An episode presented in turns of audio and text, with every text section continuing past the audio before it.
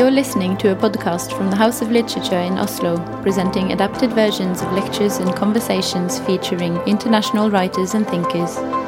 You can find more information about the house and our events on our website.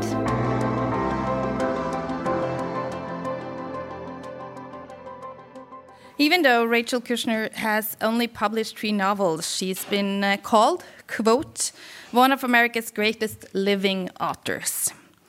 She's been compared to Dostoevsky and Dickens and praised by authors such as Margaret Atwood, Karl Ove Knausgård, Stephen King, and George Saunders. My name is uh, Linn Rottem, and I work with the artistic program here at the House of Literature. And tonight I am extremely pleased to welcome Rachel Kushner for the first time to the House of Literature. Kushner's last novel, Flamethrowers, set in New York's art world, uh, struck a literary nerve when it was published in 2014. With her new novel, The Mars Room, uh, Kushner has once again captured readers and critics worldwide. And I suspect Norwegian critics will follow in the coming days. Uh, Marsalongen, as it is called in Norwegian, was published just a few days ago, beautifully translated by Kyrre Haugen Bakke. The novel has also been nominated for several prestigious international awards, among them the shortlist for the International Book Award. In Mars Room, Kushner portrays white lower class life in a US prison. But this is so much more than a novel about the prison system. It is a story about contemporary America, about poverty, privileges, and power but perhaps most of all, about trust or mistrust in humanity itself, both inside and outside institution life. In Kushner's writing, it is both as much about observing as it is about telling, and every moment is a little story in itself, forcing us, the readers, to look at the ordinariness underlying extraordinary crimes. Tonight, Kushner will give you some glimpses into this unique universe, and she will do so in conversation with uh, one of her enthusiastic readers and one of our favorite interviewers here at the House of Literature, writer and psychiatrist Finn Skårderud. Please give them both a warm welcome.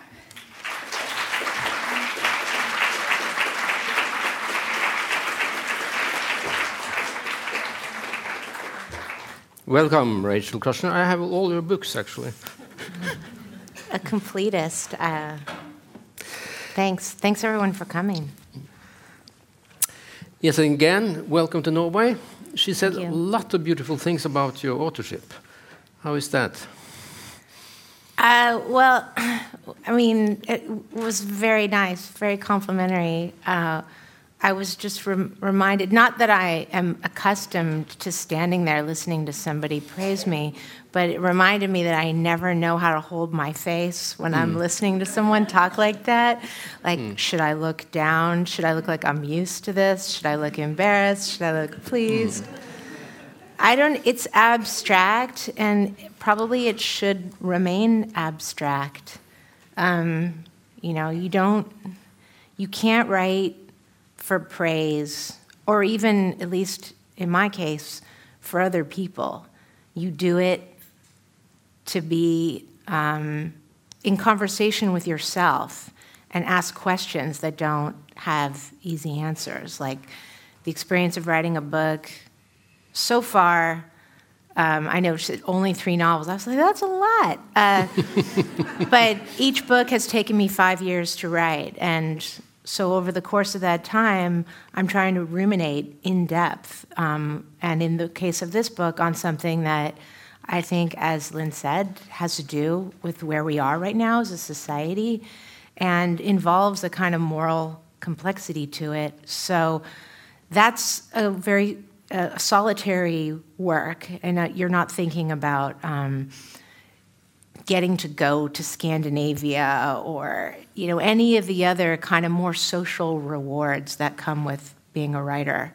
So the idea is not to get too attached to the praise and just keep no. your head down. Yeah, but I think you did well with the pose you had. With yeah. the face? Yeah, okay, I tried. Mm. Thank you. Should you he's start? A psycho, uh, he's a psychiatrist. Yes, I am. mm. I'm a doctor, so take it easy. This will be okay. This is the only way they could get me into therapy, actually. With the audience, yes. Uh, let's start, Rachel, with the Mars Room we also say something about the other books, but um, this is your first contemporary novel. The very first one, Telex from Cuba, was about the revolutionary situation in Cuba in 1950s. In *Flame Flamethrowers, you are in uh, 1970s in the artist milieu in New York and radical Italy. Yeah. Contemporary America. Say something about it. What drove you to this topic? Yeah, sure. Well. A lot of emphasis is placed on the contemporary novel among writers. Um, you know, you hear this expression, especially in the newspaper, of like holding a mirror up to your times and writing about your own time. And uh, it's actually pretty hard to do, um, at least in, in, um, in my experience. What's, what's challenging about it, and that challenge is good, it's exciting challenge, is that unlike writing about the 1970s in New York, or the role that the Americans played in the Cuban Revolution. I mean, by antagonizing Fidel and Raul Castro.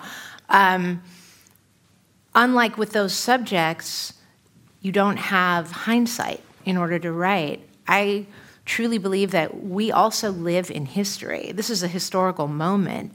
We are as shaped by historical forces as people in the 70s, for instance, were shaped by uh, the waning and then total death of the manufacturing industry in the United States and a shift to finance capital, which changed everyone's lives basically for the worse.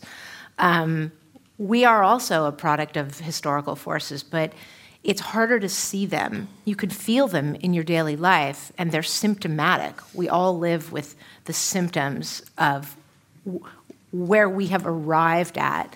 But it's harder to get a read on the shape and pattern of the cultural meaning of this time, you know, the political meaning of it, the social meaning of it.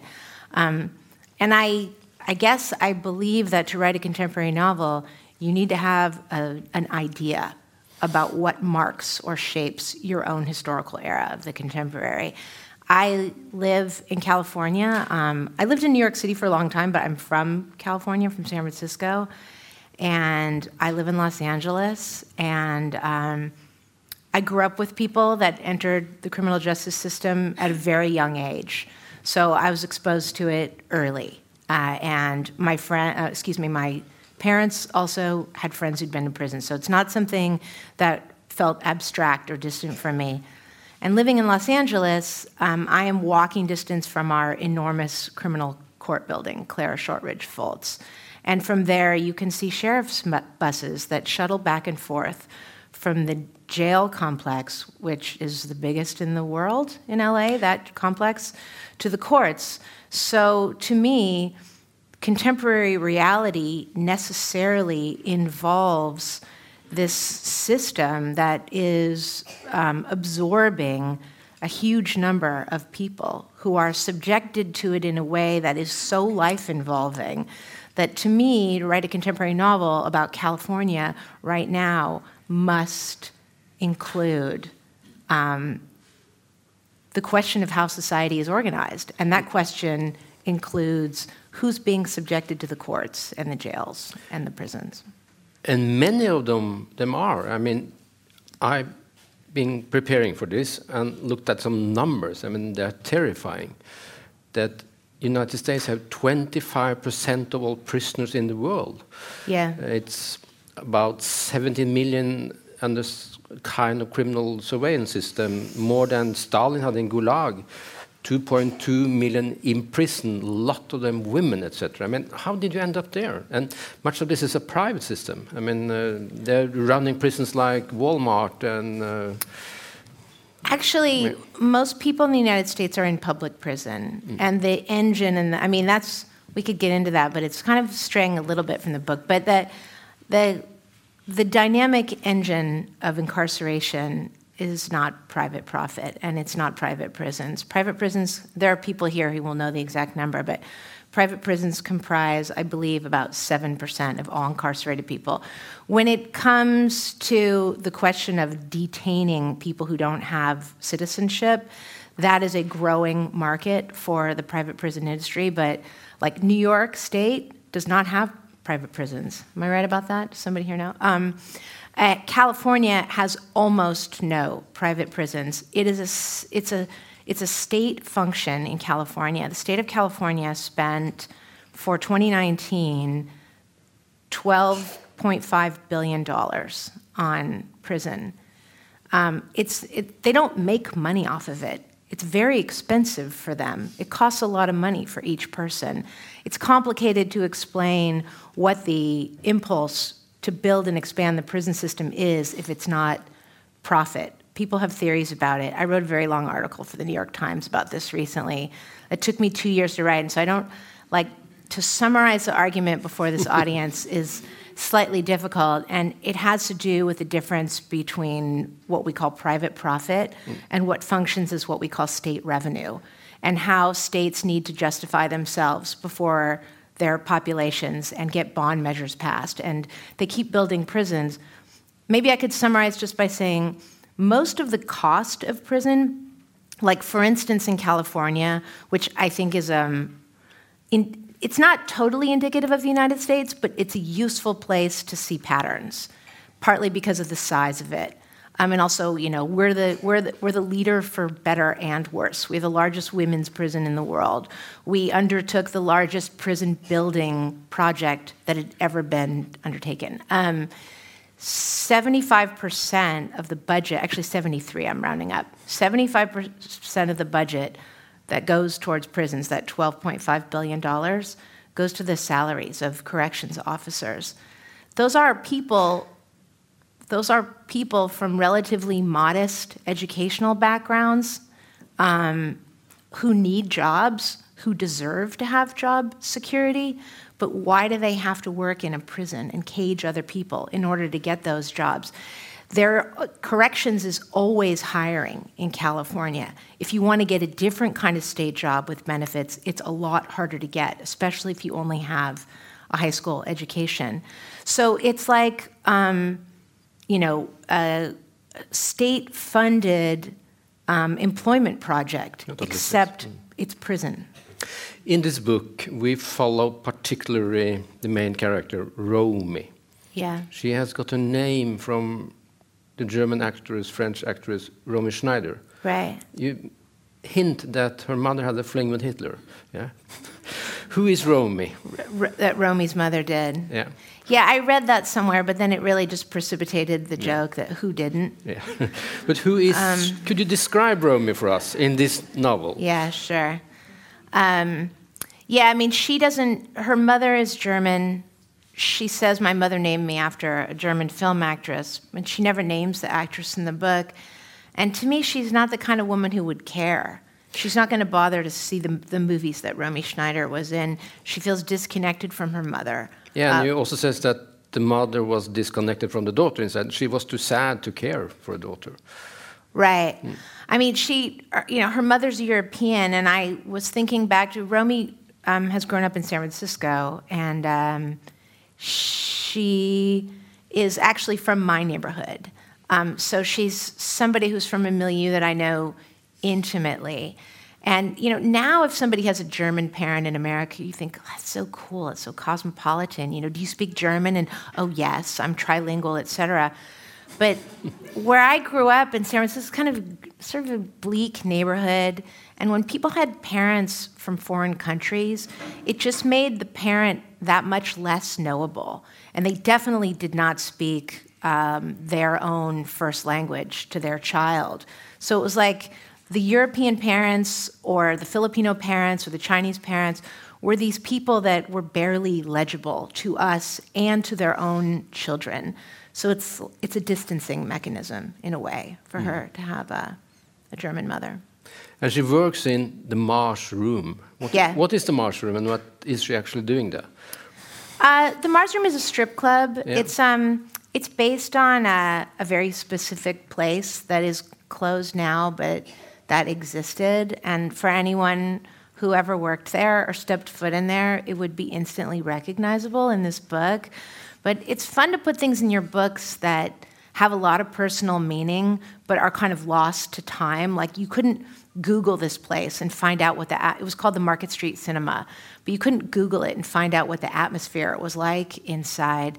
Um, it's it's one of those worlds that if it doesn't make it into literature, will be lost to the wash of time. And I guess it, as she tells another woman who she meets in prison, her friend Sammy, or, or maybe she tells the reader. Um, sorry, it came out one year ago, so. uh, there's nothing special or remarkable about it unless you'd be impressed to know that it's um, the seediest and most squalid of all the clubs in San Francisco. It was sort of like a place out of a John Waters movie or something, and um, an attractive place to work because they didn't have any rules there whatsoever. And she ends up in prison. Yeah. She does. Double life sentence with no possibilities of parole and six years extra. Yeah. Yeah, that um, that sentence. I gave her that sentence, which happens to be um, the sentence that uh, a friend of mine is serving right now, who has, other than that, basically nothing in common with nothing in common with Romy, um, except that so Romy goes to a prison called Stanville, which is based on a real prison um, in Chowchilla, California, called Central California Women's Facility, and um, so they have that in common. Um, but the, the sentence, my friend Christy Phillips has that sentence, and like as far as I understand it, it's a sentence that a judge gives you if they want to ensure that you're never going to get out of prison, but there's no special circumstance to attach to your crime which would allow them to give you a sentence of life without possibility of parole, LWOP, W L W O P. So by giving her two sentences, they make sure she'll never get out. And um, when I first met Christy, I, I didn't had never met anybody who had more than one life sentence, and now sadly that's normal to me to see multiple. Christie's brother has five life sentences, completely separate crimes, nothing to do with each other. Um, so there are a lot of people in the California system who have sentences like this, and it, at first it was shocking to me. Now I should be shocked that it's normal to me, but when you read the um, sentencing, the arguments that the judge makes um, when he hands down that sentence, he specifies not to be served concurrently. So they're to be served consecutively. Technically, what that means is you have 25 to life and then 25 to life. So you can go before a parole board. And if miraculously they decided you could go, which probably they won't, then you would be free to begin your second life sentence. So if you start to really think about it, it's almost like something you would encounter in a Judeo Christian paradigm the idea that the person needs to live twice to pay back for the monumental harm that they have committed. Um, but no one can live twice to pay it back, and no person has ever come back to life that I have seen through someone else's suffering and life sacrifice. So the idea of the life sentence is, I think, it's something I really wanted to think about when I was writing this book because I, have known people who've gotten life sentences and um, it's so abstract. I mean, you can, you can serve like four years and then die in prison, and you, you absolutely have fulfilled your commitment to the state to pay them back for the harm you've committed or you could live for 50 years. And either way, you've paid them back. We follow Romy and her female prisoners in these systems. In a way, they are extremely dehumanizing. I mean, uh, it's a kind of terrible situation to be in. How can, what kind of research did you do in this? Um, I didn't really do any what I would traditionally call research, mm. only because, like, I associate research with when you want to learn something mm. In order to write about it in a book.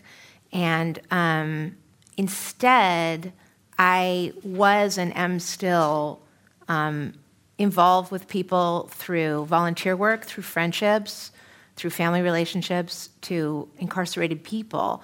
So I was, I guess, in a privileged position to hear about things that go on um, inside of Chowchilla prison, that, which Stanville's based on, and um, find out about, especially like the strategies that people use to get through their daily life. And I spend a lot of time, I've been to a lot of prisons um, in various capacities.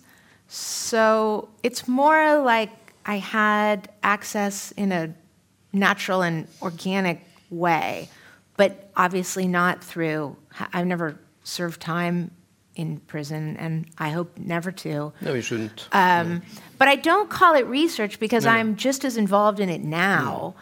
when I'm writing a completely different novel mm. as I was when I was writing The Mars Room. So it's it must it's a different category somehow. Like I decided at a certain point that I wanted to live a life that included relationships with people in California that the state has made invisible.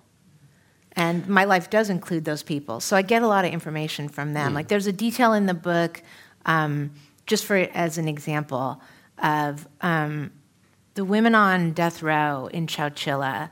There are, I think, 25 women on death row there. And I have a very good friend who served a lot of time in solitary confinement. It's called administrative segregation, and it's right above death row. So she was able to form quite close friendships with people on death row. And I've been to Chowchilla many times in the visiting room and also on the yards, but you don't really have a lot of access to people on death row. But she knew all about the inner workings, the emotional lives of the people on death row. And I said to her, um, what do they do down there? Because they're on the first floor and administrative segregation is up above them looking down. I said, Do they work? And my friend, her name's Teresa Martinez, she said, Oh, yeah, they have to work. And she said, I said, What, what kind of work do they do? She said, They have six sewing machines. What do they sew? They sew sandbags for flood control. So then you see a Caltrans, that's our highway authority. Um, you see a sandbag on the side of the road in California, and you think it's been touched by the hands of the people hidden inside the prison of the prison, which the prison has a jail, which is solitary confinement, and then it has another prison inside of it. In a way, I'm making up that location. It's not like people in prison are calling it that. But um, death row is the inside of the inside of the inside of the prison. And I would never have known that, what people do there. And it allowed me to think about the distance and, in odd ways, the connection between my life and theirs, and how the state is run. Who's sewing sandbags? So when I got details like that, I felt it was important to put them in the book. So in a way, you are trying to make visible what is hidden for us in many ways. I mean, well, these people are hidden inside these prisons, uh, and it's very much about race and class. Yes, but I mean, yes. Um, although I would maybe qualify and say hidden from many people, but certainly not hidden from everyone. And in California, I mean, you can live a middle class existence where you don't ever really have to think about people who are subjected to courts and jails and prisons. Um, but if you are curious and interested in the mechanics of your world, or if you're not from the middle class, um, if you're from a more modest background, chances are um, that you can see that world. And um, in my experience, the more I know how to see of it, the more difficult it becomes to ever unsee it. And there are many traces of it that are in the free world um, around you. But but yeah, I mean, it's the the prisons are sited in industrial farmland. You know, we grow like forty percent of the food in California for the whole country, and deep in the middle of uh, those crops are these huge prisons, and they're very far from the homes of the people who are in them, who are largely from metropolitan Southern California, from urban areas. So it's dramatic circumstances, but this is a warm novel. I mean, it's uh, it's humor in it. Um, you are very empathic as a reader for your characters. I mean, uh, I was going to so read a funny part if you want me to. I would very much like you to read a funny part. Yes. right. No, I have to. I didn't have to wear these glasses, by the way, until um, last year. H. It's H.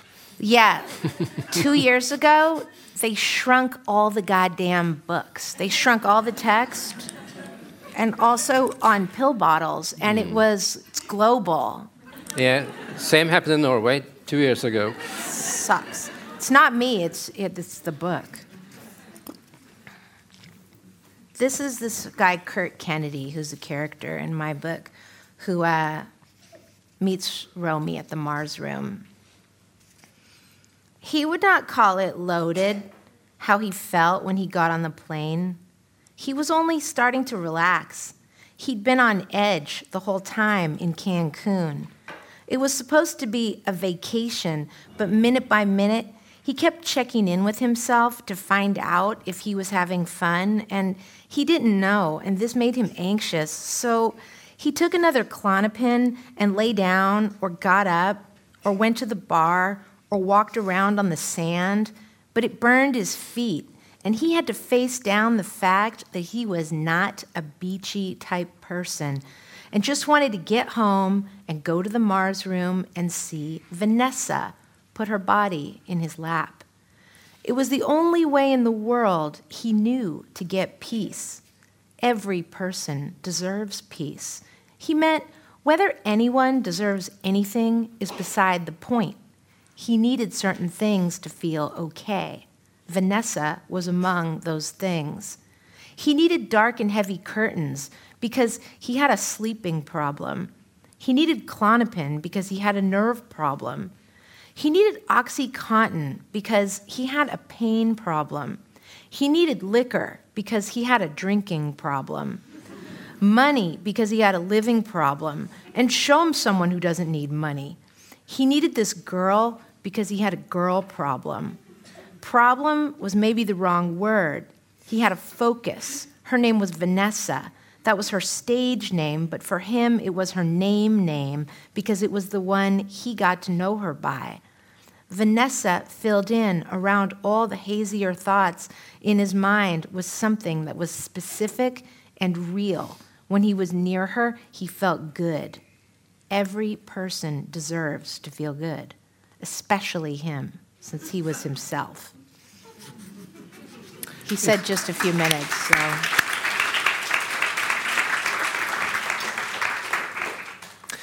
It's beautiful.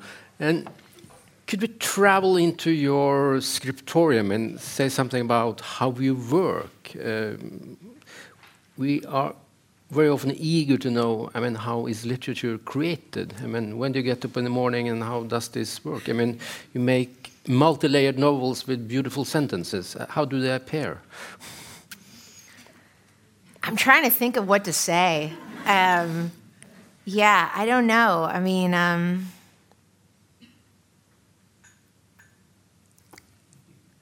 I got distracted when you were asking, like, how do you make sentences? And I was picturing an assembly line because I met a guy this summer who worked at a Mercedes factory outside of Stuttgart, an American guy, and he said that everybody else on the assembly line was Greek or Turkish. This was before they automated a lot of this, like 15 years ago. And um, he said that uh, the assembly line was incredibly long, and throughout the day, at least one time a day, it would stop completely. And when the assembly line stopped, it meant that somebody had gotten their arm caught. Mm. Um, and he also said that um, people drank quite heavily, which I've known that to be the case because I, I knew some people um, in my earlier life from riding motorcycles who had worked on assembly lines on the East Coast, and they all said the same thing that factory workers drink and they start early in the morning. Um, I don't start drinking early in the morning and I haven't lost an arm yet.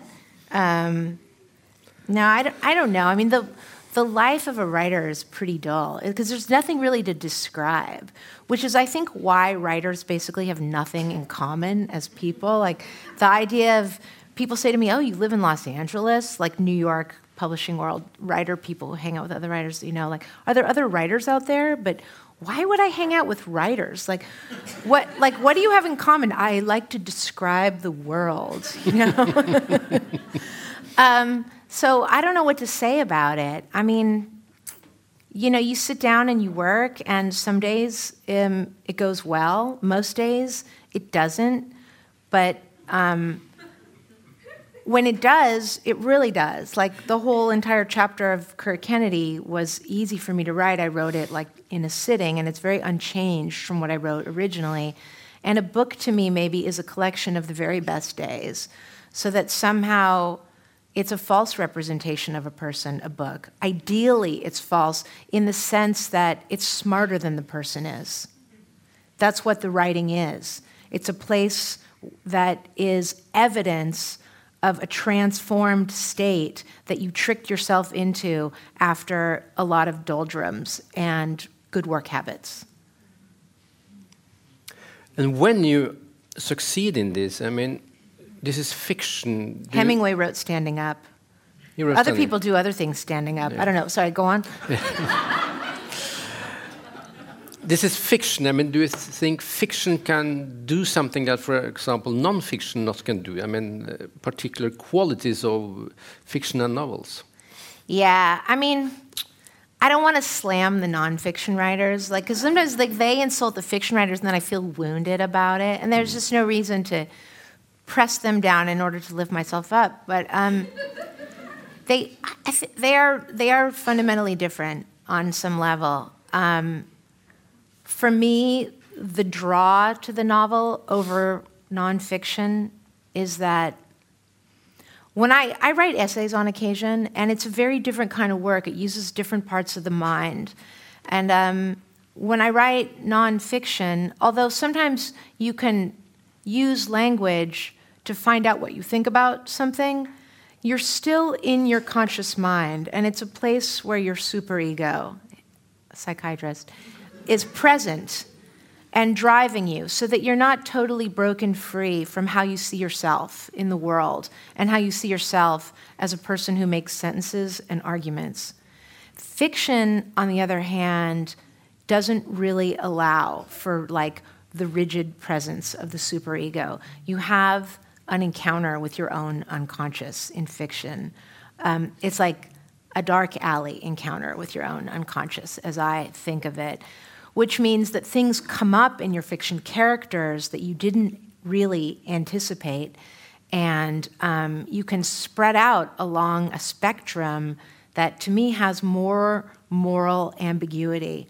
I'm not trying to justify or explain anything or rationalize anything, and I don't have to make judgments as a fiction writer. They won't be useful to me. Instead, I want to think about how people are in the world, what it's like for them to be in the world.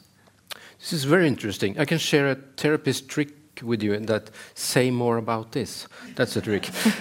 you say, in a way, something about the you moral ambiguity, freer. I mean, I think we can read it. Uh, you are very open for your persons. I mean, you're not judging them. You're open. And Kennedy is a stalker. I mean, you're very open for him. I mean, say something more about this, yeah, the process sure. of it. Mm. Well, with all the characters I am, but with him in particular, I could give an anecdote. Um, so th- this guy, Kurt Kennedy, meets Romy in the Mars room. Her stage name is Vanessa, so that's who he was talking about in that short passage I read. And um, for most of the book, he he kind of he plays an important role for the reader and in the writing of the book because Romy makes reference to him as being the person who wrecked her life. Um, wrecked her life because she ends up killing him uh, and going to prison. Um, she doesn't say much about what happens on the night when she kills him or why or the circum, you know, the mechanics of it. Um, she only alludes to it and she speaks in the first person. And she tells the reader how he would um, keep showing up wherever she was and coming to her work. And she asked the managers to, to get rid of him, to 86 him, as it's called. And they said, he's a paying customer. Like, you're completely expendable and replaceable. Why would we kick him out? So she can't really find protections from this man. Um, and I wrote those, part, those parts easily because I know what that experience is like. I don't have to have lived something in order to des- describe it, but it's generally useful um, to use things that you have some expertise in. And I know what that feels like to have somebody giving you a lot of unwanted attention in a ceaseless way. And it can tear down your most private sense of sanctity, even if the person isn't around. They've sort of destroyed your ability to feel safe. Um, and I only was thinking about it from her perspective. And then suddenly I realized oh, he's not doing this in order to wreck her life. In fact, it's not on his mind at all. He's desperate. He desperately believes that he needs to see this woman in order to feel okay. And then I decided that that's the extreme end of a spectrum called infatuation. And then I forced myself to define as simply as I can what infatuation is. Maybe for other people it's obvious, for me it wasn't. Infatuation is when you're thinking about someone else who may or may not be thinking about you. And he's thinking about her a lot all the time. So I, then I started to write from his perspective, and it turned out that he was kind of funny, and I liked him. And um, yeah, I, I mean, I think that people can be sort of like actually wonderfully creative in the way that they rationalize what they do. No one is like, I'm an irrational, insane motherfucker. You know, like people have an idea about how their life should be lived.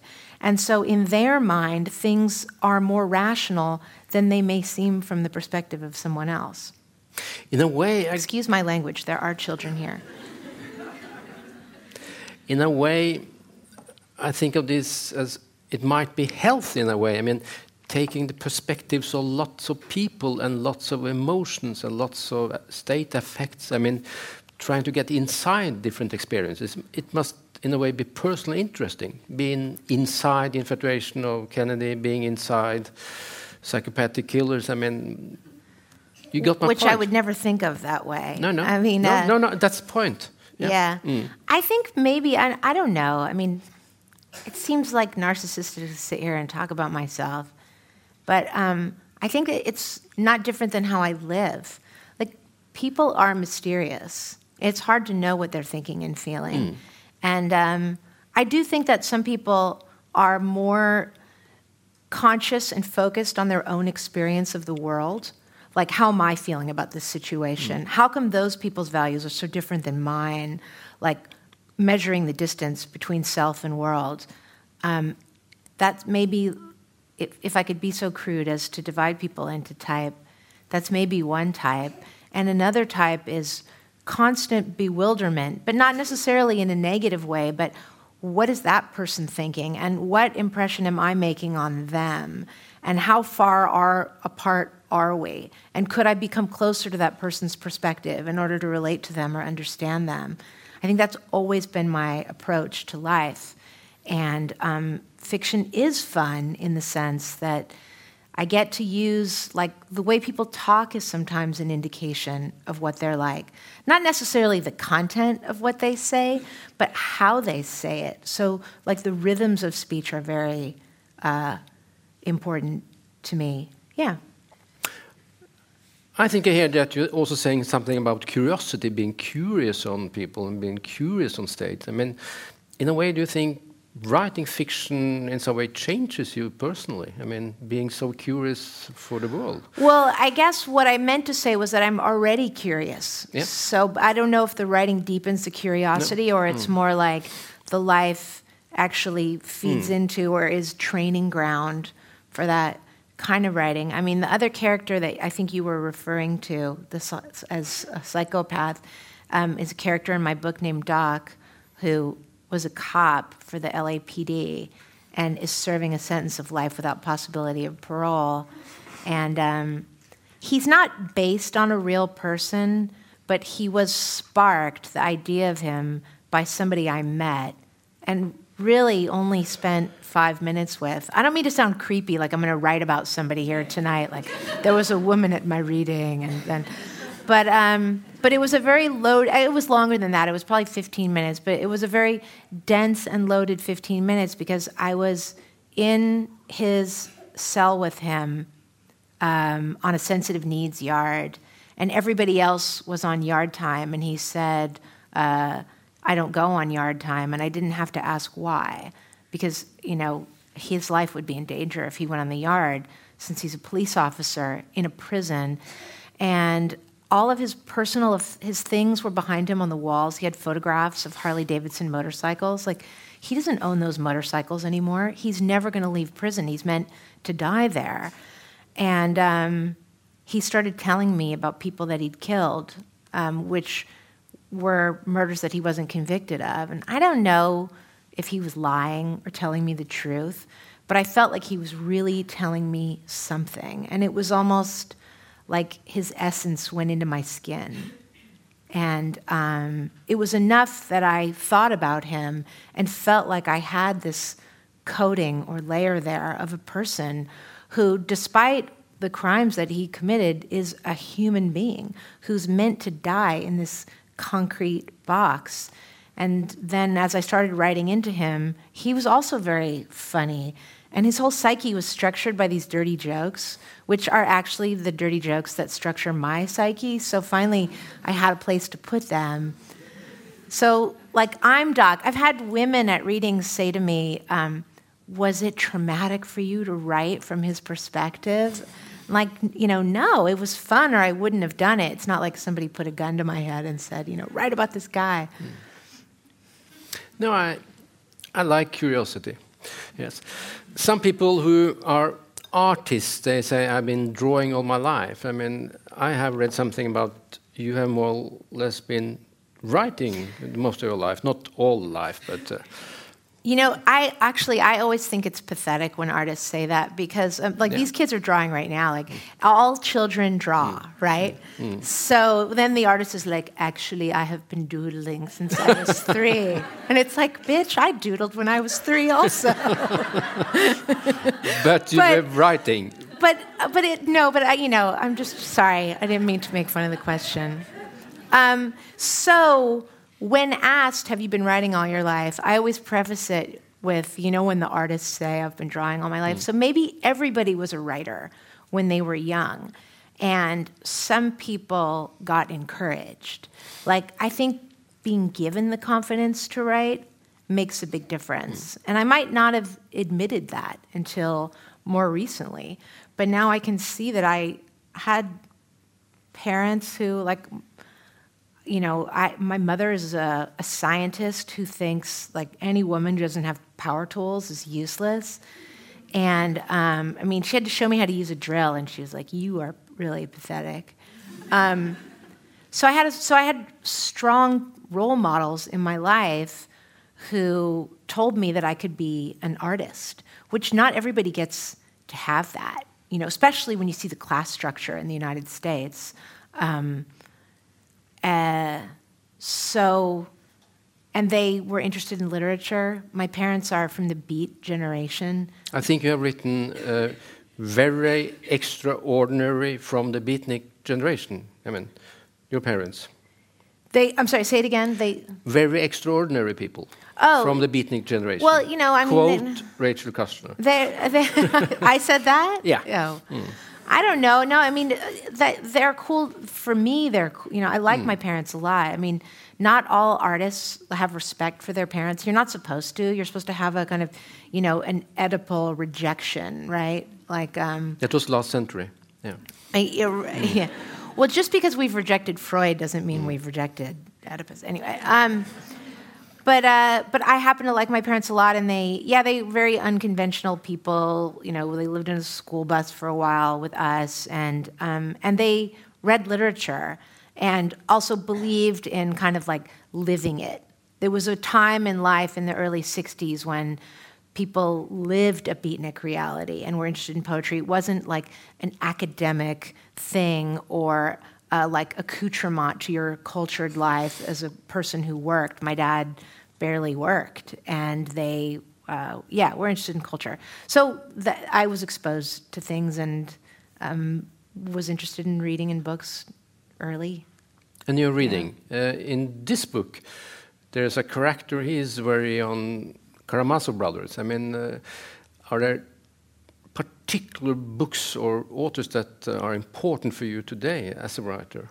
Yeah, well, I like Dost- I like a lot of different writers, but mm. Dostoevsky was really important to me when I was writing this book mm. in particular.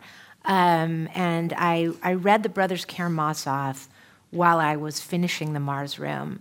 Um, I had read it before when I was younger, and it hadn't had the same effect on me at all. I mean, sometimes you have to just be in the right moment with the right book.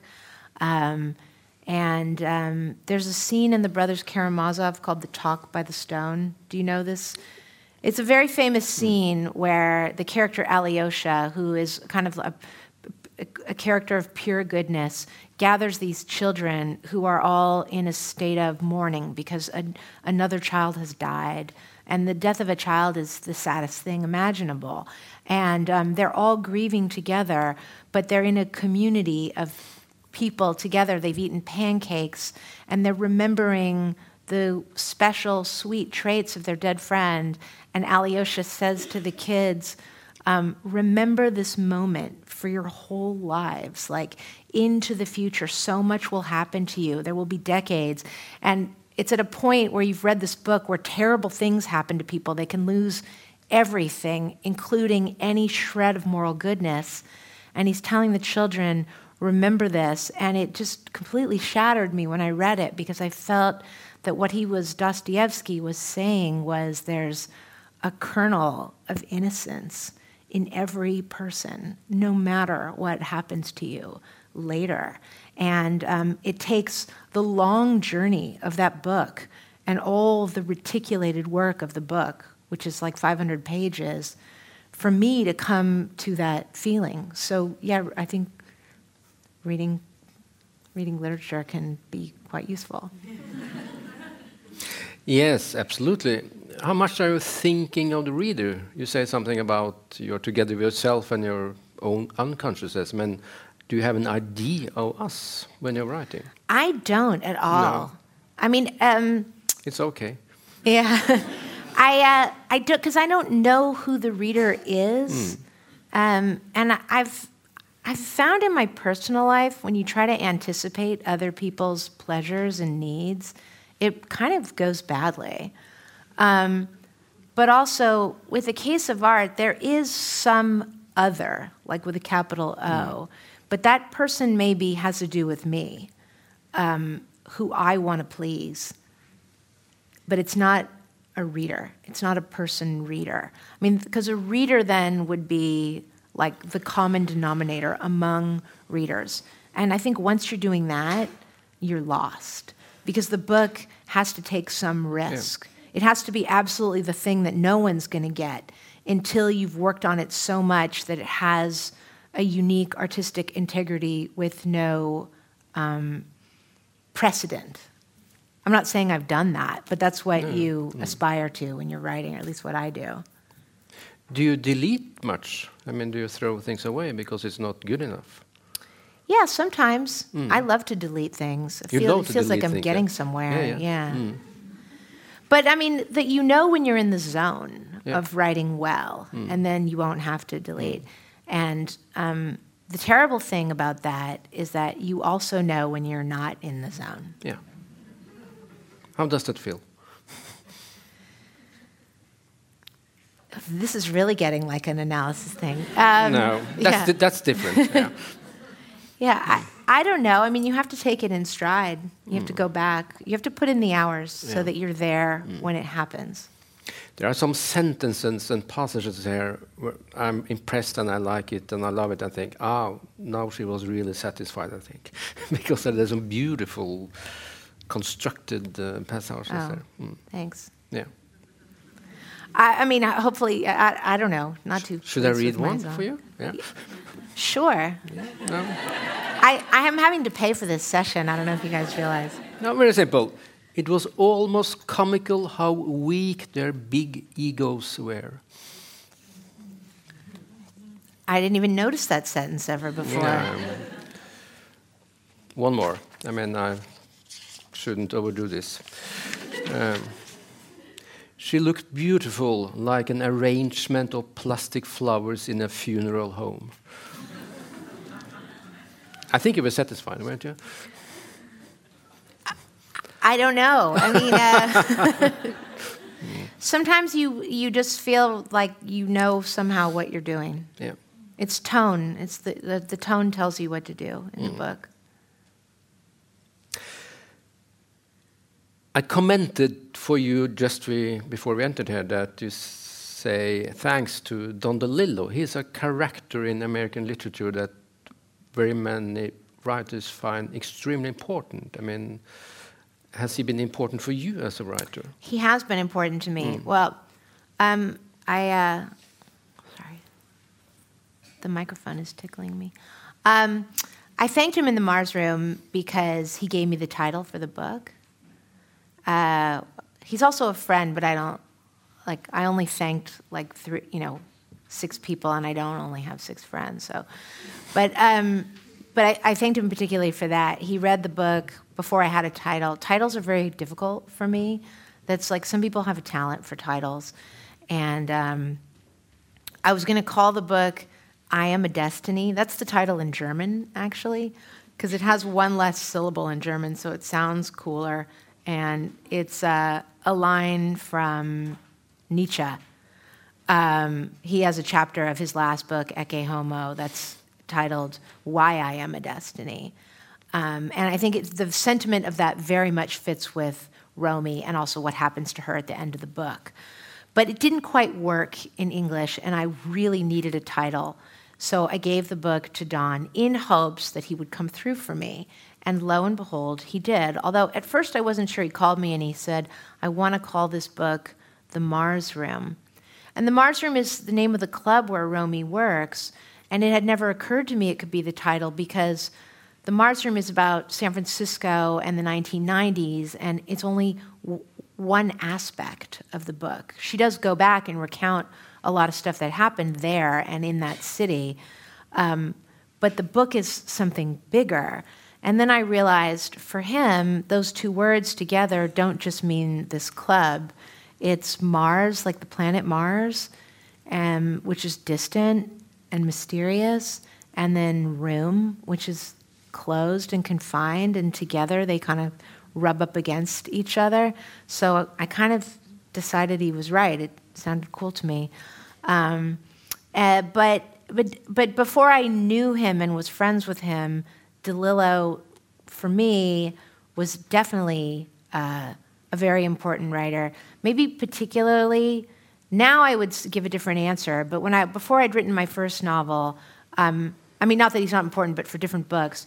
Before I'd written my first novel, uh, his novels Libra and Underworld were the two books I felt that, which is not to say that there's any influence um, measurable in my work of Don. I wouldn't claim that at all.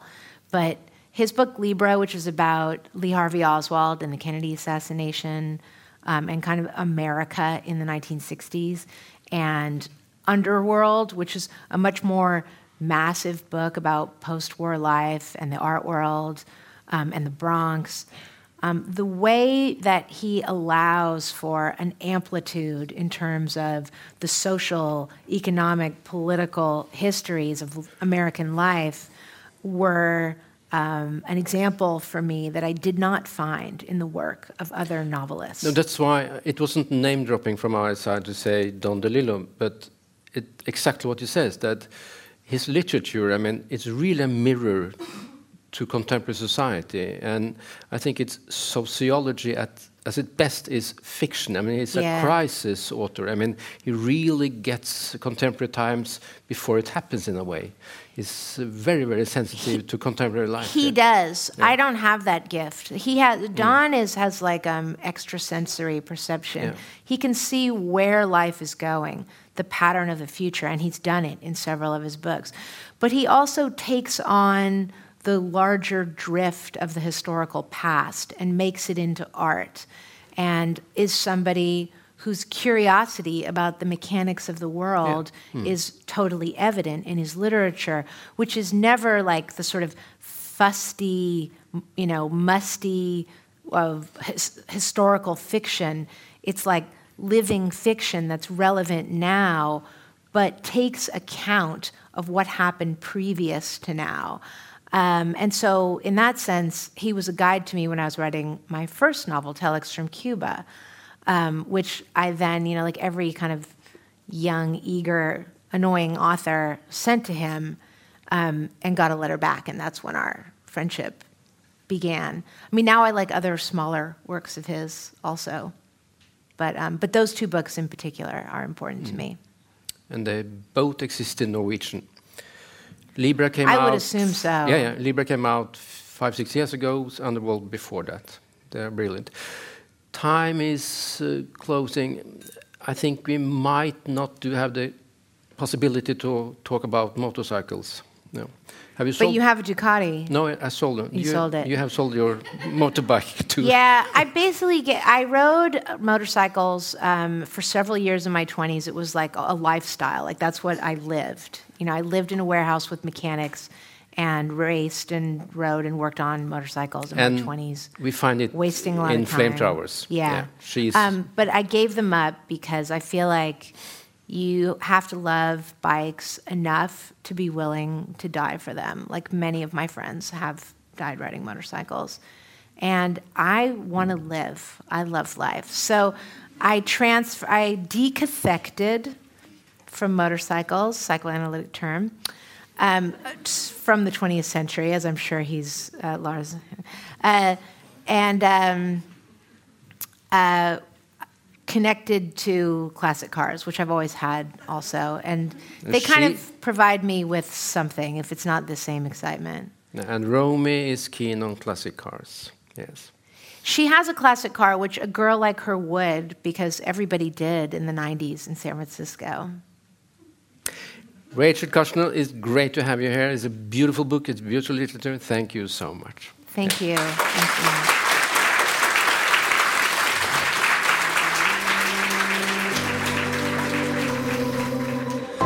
You've been listening to a podcast from the House of Literature in Oslo, presenting adapted versions of lectures and conversations featuring international writers and thinkers. You can find more episodes and subscribe to our podcast on iTunes, SoundCloud, and our website. The music is by Apotek.